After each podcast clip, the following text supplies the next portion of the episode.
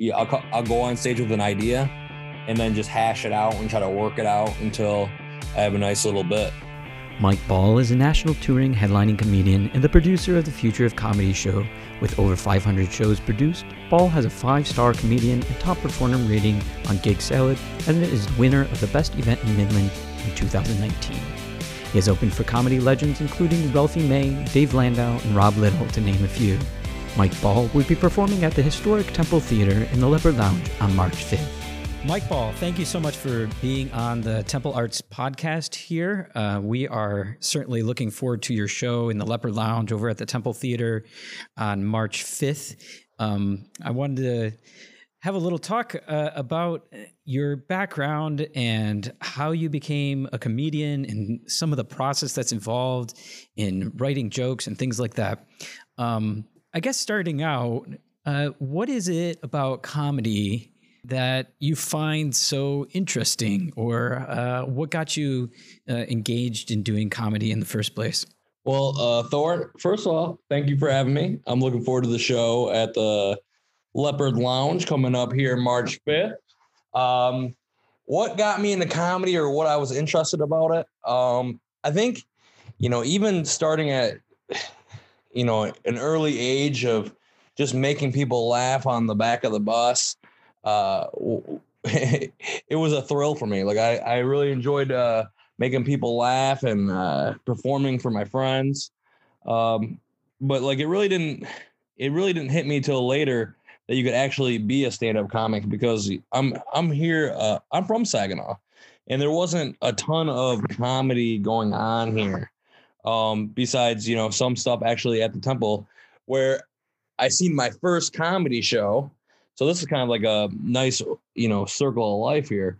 Um, I used to work at a uh, a bar in downtown Saginaw as a promoter. I used to um, promote crazy country nights at the Shook, you know, years and years ago. And I saw that Ralphie May was coming to the Temple Theatre, and I thought to myself, "Hey, uh, I would really like to see this guy." So I emailed the promoter and told him I'd add 7,000 people to his Facebook event if uh, I could get four free tickets. And I got to see Ralphie May destroy at the Temple Theatre. You know, one of the best performances I've ever seen.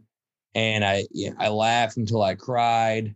You know, uh, the date I brought was very happy with the show. And, uh, you know, kind of seeing him live made it seem that it was a possibility. It, it could be a reality.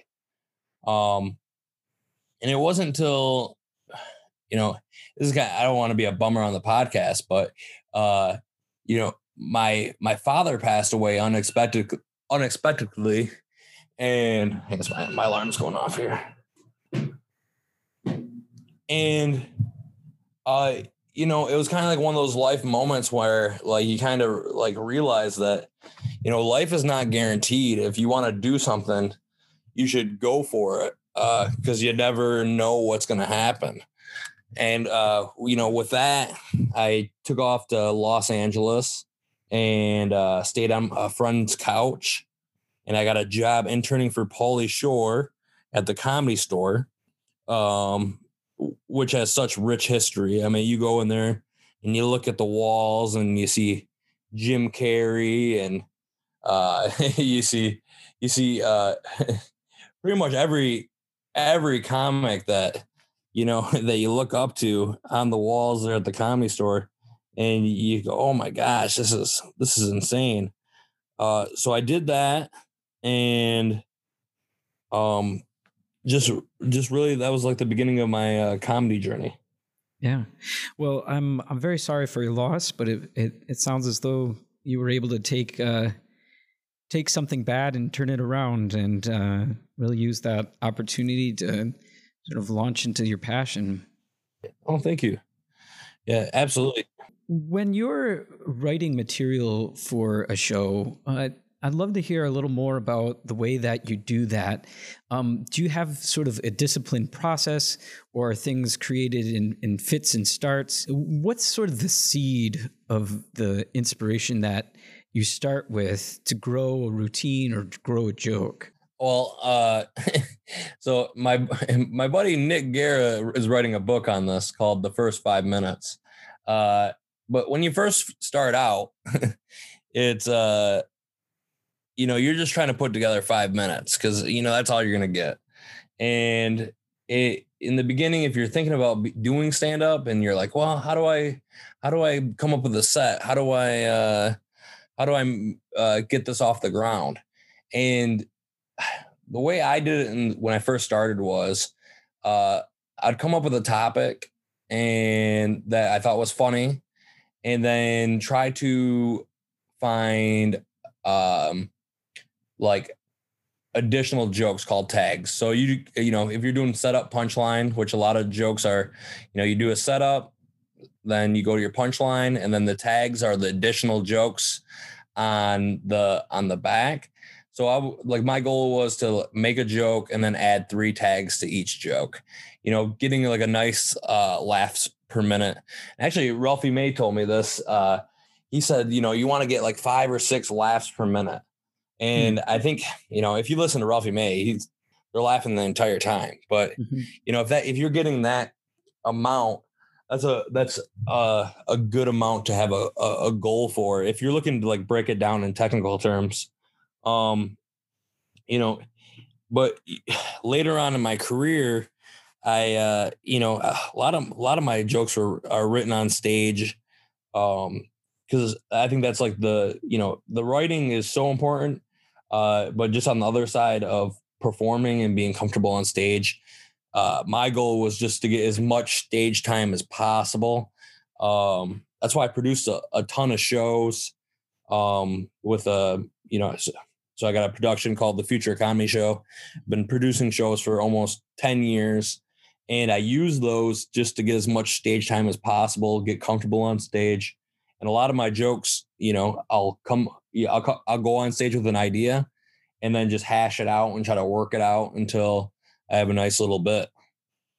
Yeah, some of that that practice on the fly. I I mean, uh, with the kind of work that you're doing, the audience feedback and that relationship with the audience, I imagine, is is uh, pretty clear at times, whether that's for the good or for the bad. Tell me a little bit more about how you, how you're able to adjust based on the audience's response, because that that I mean that's a that's a, a challenging thing. You know, if you have something fall flatter or something takes off, to either capitalize on something or, or know to put something away.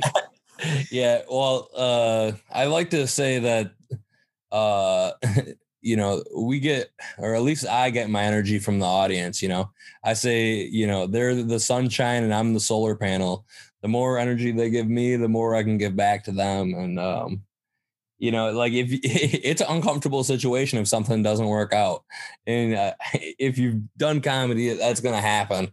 It's gonna you know not everything you're gonna say is gonna be funny. But uh the but the the good thing is the longer you do it um you you de- develop a way of just being able to deliver your ideas and um where you'll where it just kind of works. Um, but yeah, I've I've been there where it didn't work and it's uncomfortable. yeah, yeah it's yeah. uncomfortable. But that that pain of uh the pain of bombing well is the best motivation of all time because uh, there is nothing worse than having a bad set. I remember when I first started, I uh, took this girl to an open mic in Lansing. I, we drove all the way from Saginaw and it's about an hour and a half drive. I'm pumped. I've been doing really good in all my shows before this. This is years ago. And uh, I go there and I bomb. She did not want to look at me the whole car ride home. It was the most embarrassing thing of all time. But I mean, with that, it's like you, with bombing, you kind of like, if that happens, you're trying to do anything to avoid it. Mm-hmm. So it's kind of like a it's a necessary evil. Like you need to have that feeling of uh pain just to keep you motivated to keep writing and keep coming up with ideas and uh staying sharp. Yeah, it sounds like that there's there's a degree of grit that's involved in, in determination to either uh, sink or swim. Like if you give up after you you have one of these instances, then you lose everything that you worked on before. So it it really sounds like you've been able to use that to to, to push on, to push forward. Oh yeah, and if if you're thinking about doing comedy as a career, it's like you gotta you gotta know that's gonna happen, and it happens to everybody. I mean, Dave Chappelle got booed in Detroit. You know what I mean? And that's one of the all time greats. Yeah, yeah. Um, you mentioned uh, future the future comedy uh, uh, productions that you're doing. Um, and that it's sort of a audacious title uh, in some ways to think that you're you're creating this future of comedy. Uh, tell me a little bit more about how you got started in in producing the shows and and what it's been like to uh, work with other comedians and, and bring other comedians along for the journey that you're on. Well, uh, with so I'll give you the whole lowdown on it. So the Future Comedy Show is an is an audacious name, uh, or you know, pretty pretty bold to say that. Um, you know, the idea came from uh, from when I first started. You know, there wasn't much uh, stage time around in uh, mid Michigan, so I was I was thinking about putting a show together at this venue, and the talent that I knew were all, you know, open mic comedians, but they were talented, they were funny. And I was trying to pick the guys that I thought um, had a future in comedy, that these these are going to be the next guys. And um, you know, some of those guys that were on that first show are still doing comedy professionally. And some even some of the guys that uh, or on the sh- on the show have gone on to do uh, the Tonight Show uh, with Jimmy Fallon, like Nick Guerra. My buddy Nick, he came out. Uh, he's he's got on Last Comic Standing, The Tonight Show, HBO special, and you know that that's all after he's been on the show. Mm-hmm. So like, it's kind of it's kind of like one of those things where uh, I believe in these I believe in these comics. I don't book anybody that I don't think has a legitimate future in comedy. Like, I mean, even just some of the new guys that we got coming up right now that are so hilarious. Where I go, oh my gosh, you know, these people are gonna make it. Like they're gonna they're gonna do well. Yeah, it's it's a beautiful thing to be in a position to elevate others and and enable that success. Really, to get that that ball rolling um, early on with uh, you know the talent that you see that you're able to create a platform to share that with others. It and it, it's like um you know i've been doing comedy uh just over 10 years and it, now that i'm you know that far in it i feel like i can share you know help the younger the younger guys uh you know with just information that nobody's going to tell you unless they mm. care mm. you know uh like it was for for instance, go back to Ralphie May at the Temple Theatre. I remember how he told me to uh, tell a joke on stage, and he, he goes, you know, nobody's ever going to tell you this. And uh, he said, when you tell a joke, he said, look left, set up left, set up right, punchline in the middle. That's what how you draw the whole audience in. You keep them accountable with your eyes.